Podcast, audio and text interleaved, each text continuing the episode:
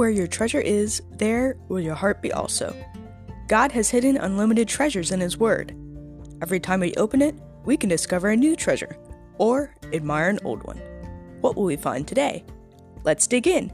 Here's Carla Early with Treasure Hunt in the Word.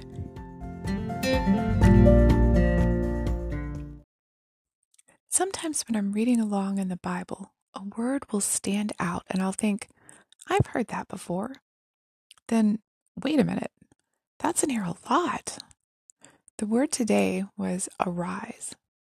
God used this word when he directed Joseph to flee and take his family to Egypt, and again when he instructed him to return. But God uses this directive throughout the Bible when he has something special, some life changing action for them to do.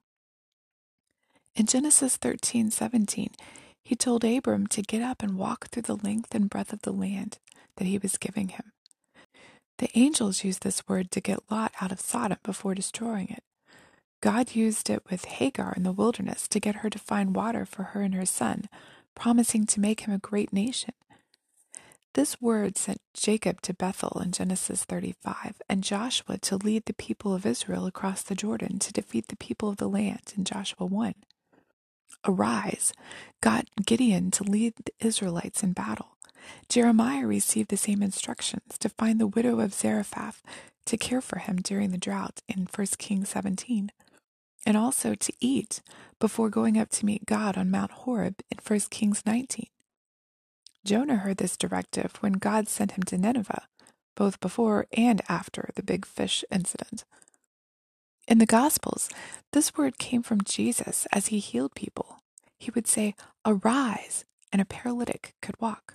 Arise, and a little girl got up from her deathbed. Arise, and a funeral turned into a celebration Arise, and a leper is cleansed. In Acts, Philip found the Ethiopian eunuch when he obeyed this command. Saul stopped his persecution and became a follower of Jesus when he heard the Lord say, Arise. Ananias ministered to Saul because of it. Peter uses it as Jesus did to do miracles. He also followed the command and ended up seeing the first group of Gentiles saved and miraculously escaped prison with an angel. In all these stories, the people obeyed, except for Jonah, but he eventually did. The people may have been fearful when they heard this word. They may have been confused, but they arose and obeyed.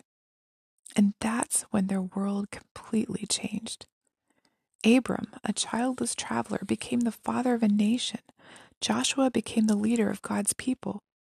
Gideon went from a fearful farmer to a strong soldier. Joseph's obedience kept Herod from killing the Messiah. The lives of those Jesus healed were completely changed.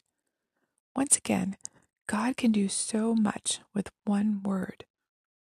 And we can gain so much through complete obedience to God. Of course, that obedience has to be thorough, all the way, right away, and with the right attitude, as I've heard from many different sources. Then well, you never quite know what to expect when you obey God. Something very ordinary could happen, or something totally unexpected and life changing. It's always an adventure with the Lord.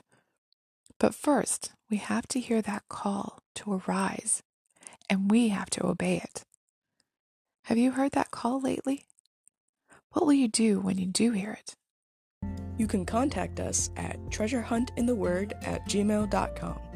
Also, if you'd like to share a treasure God has given you by doing an episode, please contact us. You can listen to other episodes on our website, which you'll find in the description below. Thanks for listening, and remember, where your treasure is, there will your heart be also.